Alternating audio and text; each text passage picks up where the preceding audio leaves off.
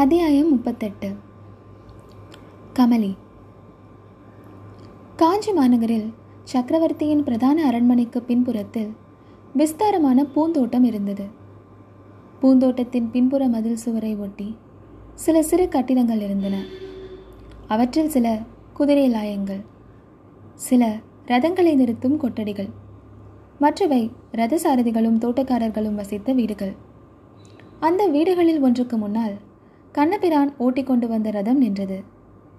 ரதத்தின் சத்தத்தை கேட்டு வீட்டுக்குள்ளிருந்து ஒரு பெண் குதூகலமாக குதித்து கொண்டு ஓடி வந்தாள்.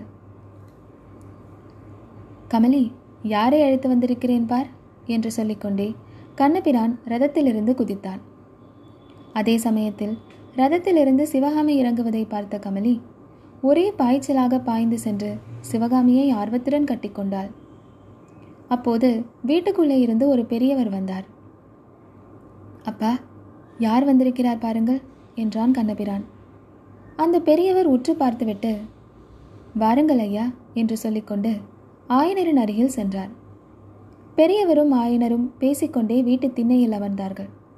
கமலியும் சிவகாமியும் உள்ளே போனார்கள். சிவகாமியும் கமலியும் குழந்தை பிராயத்திலிருந்து தோழிகள். ஆயனர் காஞ்சியில் இருந்த காலத்தில் அவருடைய வீட்டுக்கு அடுத்த வீட்டில் கமலியின் பெற்றோர்கள் வசித்தார்கள். சிவகாமி குழந்தையாக இருந்த பொழுதே அவளை காட்டிலும் ஒன்றரை வயது மூத்தவளான கமலி சிவகாமியை தன் மடியில் வைத்துக்கொண்டு தங்கச்சி என்று அருமையாக அழைத்து சீராட்டுவாள். குழந்தை சிவகாமியும் அக்கா அக்கா என்று மழலை சொல்லில் குளறுவாள் இவ்வாறு ஆரம்பித்த அக்குழந்தைகளின் சிநேகமும் நாளுக்கு நாள் வளர்ந்து வந்தது.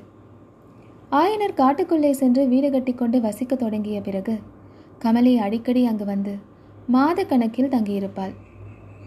சிவகாமி ஆட்டம் பயிலும் பொழுதெல்லாம் கமலி அவள் எதிரிலிருந்து இமை கொட்டாமல் பார்த்து கொண்டிருப்பாள். அவளுடைய ஆட்டத் திறமையை பாராட்டுவாள். என் தங்கச்சிக்கு இணை ஈரேழு பதினாலு உலகத்திலும் கிடையாதே என்பாள். ஆயனருக்கு அடுத்தபடியாக சிவகாமிக்கு ஆட்டக்கலையில் ஊக்கமளித்தவள் கமலி என்றுதான் சொல்ல வேண்டும். கமலியின் தகப்பனார் காஞ்சியில் பெயர் பெற்ற குதிரை வியாபாரி. அரேபியா முதலான வெளிதேசங்களிலிருந்து அவர் குதிரைகளை தெரிவிப்பார். மாமல்லபுரத்து துறைமுகத்தில் கப்பலில் வந்து குதிரைகள் இறங்கும். அவற்றை காஞ்சிக்கு கொண்டு வருவார்கள். முதலில் அரண்மனை குதிரைலாயத்தின் தலைவரும் பல்லவ சைனியத்தின் குதிரைப்படை தலைவரும் தான் வந்து புதிதாக தெரிவிக்கப்பட்ட குதிரைகளை பார்ப்பார்கள். அவர்கள் தங்களுக்கு வேண்டியவற்றை வாங்கி கொண்டது போகத்தான் மற்ற குதிரைகளை பொதுஜனங்களுக்கு விற்கலாம். இதன் காரணமாக அரண்மனை குதிரைலாயத்தின் தலைவர் அடிக்கடி கமலியின் தந்தையை சந்திப்பதற்காக அவருடைய வீட்டுக்கு வருவதுண்டு. சில சமயம் அவருடன் அவருடைய மகனும் வருவான். அந்த வாலிபன் பெயர்தான் கண்ணபிரான். தந்தைமார்கள் இருவரும் குதிரை பரிவர்த்தனை விஷயமாக பேசிக்கொண்டிருக்கையில் மகனுக்கும் மகளுக்கும் இருதய பரிவர்த்தனை நடந்து கொண்டிருந்தது. இரு குடும்பத்தாருக்கும் விஷயம் தெரிந்த பொழுது கண்ணபிரானுக்கும் கமலிக்கும் கல்யாணம் செய்து வைத்தார்கள். இது நடந்து ஒன்றரை வருஷம் ஆயிற்று இந்த ஒன்றரை வருஷமும் சிவகாமியும் கமலியும் சந்திக்கவில்லை என்றாலும் அவர்கள் ஒருவரை ஒருவர் நினையாத நாள் கிடையாது. இரவு உணவு அருந்திய பின்னர் ஆயனரும் அரண்மனையின் அசுவபாலரும் வாசல் திண்ணையில் காற்றோட்டமாக படுத்துக்கொண்டு யுத்த நிலைமையை பற்றி பேசத் தொடங்கினார்கள். வீட்டுக்குள்ளே அரண்மனை பூந்தோட்டத்தை அடுத்திருந்த அறையில் சிவகாமியும் கமலியும் படுத்து பேசிக் கொண்டிருந்தார்கள். ஆனால் அவர்கள் யுத்தத்தை பற்றி பேசவில்லை. கமலியின் இல்வாழ்க்கைதான் அவர்கள் சம்பாஷணையில் முக்கிய விஷயமாக இருந்தது. இடையிடையே கலீர் கலீர் என்று அவர்கள் குதூகலமாக சிரிக்கும் சத்தம் கேட்டது. இரவு ஒன்றரை ஜாமத்துக்கு மேல் ஆன பொழுது வாசல் திண்ணையிலிருந்து ஆயனர் அம்மா சிவகாமி உதயத்திற்கு முன்னால் நான் புறப்பட வேண்டும். பேசியது போதும் தூங்கு என்று குரல் கொடுத்தார். கமலியும் சிவகாமியும் உடனே கண்ணை மூடிக்கொண்டு தூங்குவதற்கு பிரயத்தனம் செய்தார்கள். சிறிது நேரம் ஆனதும் சிவகாமி தூங்கிவிட்டதாக எண்ணிக்கொண்டு கமலி சத்தம் செய்யாமல் எழுந்து அந்த அறையின் ஒரு பக்கத்து கதவை திறந்து கொண்டு அடுத்த அறைக்கு சென்று விட்டாள். சிவகாமி கண்களை மூடிக்கொண்டிருந்தாலே தவிர உண்மையில் தூங்கவில்லை. அவளுடைய உள்ளத்தில் எத்தனை எத்தனையோ எண்ணங்கள் அலைமேல் அலையெறிந்து தோன்றிக் கொண்டிருந்தன. கமலிக்கு கண்ணபிரான் மேல் காதல் உண்டான நாளிலிருந்து அவள் தன்னுடைய அந்தரங்கத்தை எல்லாம் சிவகாமியிடம் அடிக்கடி சொல்வதுண்டு.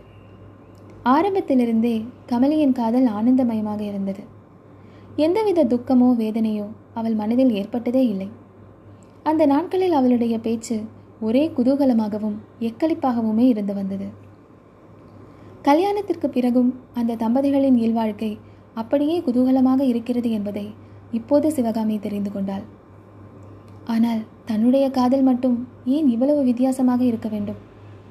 அதில் எத்தனை கோபம் எத்தனை ஆத்திரம் எத்தனை வேதனை.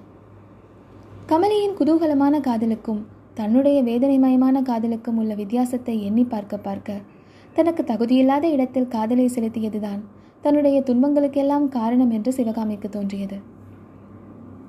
அவரோ பெரிய சாம்ராஜ்யத்தின் சிம்மாசனத்திற்குரியவர். நாமோ கல்லில் உளியினால் வேலை செய்யும் சிற்பியின் மகள். அவருடைய காதலுக்கு நாம் ஆசைப்படுவது பெரிய பிசகுதான். ஆனால் இந்த பிசகுக்கு காரணம் யார்? இந்த ஏழை சிற்பியின் மகளை தேடிக்கொண்டு அவர்தானே வந்தார். ஒரு கவலையும் இல்லாமல் காட்டில் துள்ளி விளையாடும் மானை போல் குதூகலமாக ஆடி பாடிக்கொண்டிருந்த அபலை பெண்ணின் உள்ளத்தில் அவர்தானே ஆசை தீயை மூட்டினார். ஆஹா அந்த ஆசையானது இப்போது இப்படி பெருநெருப்பாய் மூண்டுவிட்டதே.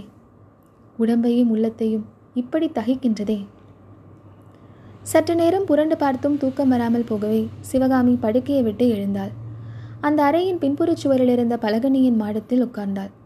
அவள் எதிர்பார்த்தபடியே பலகனியின் வழியாக பங்குனி மாதத்து இளம் தென்றல் ஜிலுஜிலுவென்று வந்து கொண்டிருந்தது. அது சும்மா வரவில்லை. அரண்மனை பூந்தோட்டத்தில் இருந்த செண்பக மரங்களில் நுழைந்தும் மல்லிகை செடிகளின் மீது தவழ்ந்தும் அந்த மலர்களின் இன்ப நறுமணத்தை அலாவிக் கொண்டு வந்தது. அவ்விதம் செண்பகமும் மல்லிகையும் கலந்து உண்டான சுகந்தமானது சிவகாமியின் உள்ளத்தில் ஏதோ தெளிவில்லாத பழைய ஞாபகங்களை உண்டாக்கிற்று. எத்தனை எத்தனையோ ஆண்டுகளுக்கு முன்னால் ஜென்ம ஜென்மாந்திரங்களில் இதே விதமான நறுமணத்தை அவள் நுகர்ந்ததைப் போலவும் அந்த காலங்களிலும் இதே விதமான இன்ப வேதனை அவள் மனதில் குடிகொண்டிருந்ததைப் போலவும் மங்கிய நினைவுகள் உண்டாயின. தனது அன்பை கவர்ந்து உள்ளத்தை கொள்ளை கொண்ட ஆரியர் காதலன் தனக்கு வெகு சமீபத்தில் இருந்தும் அவனை அடைய முடியாமல் இருப்பது போலவும் இருவருக்கும் இடையில் என்னவென்று தெரியாத இடையூறுகள் முளைத்து பெரிய கரிய நிழல் உருவங்கள் எடுத்து நிற்பதைப் போலவும் மனதில் பிரமைகள் உண்டாயின.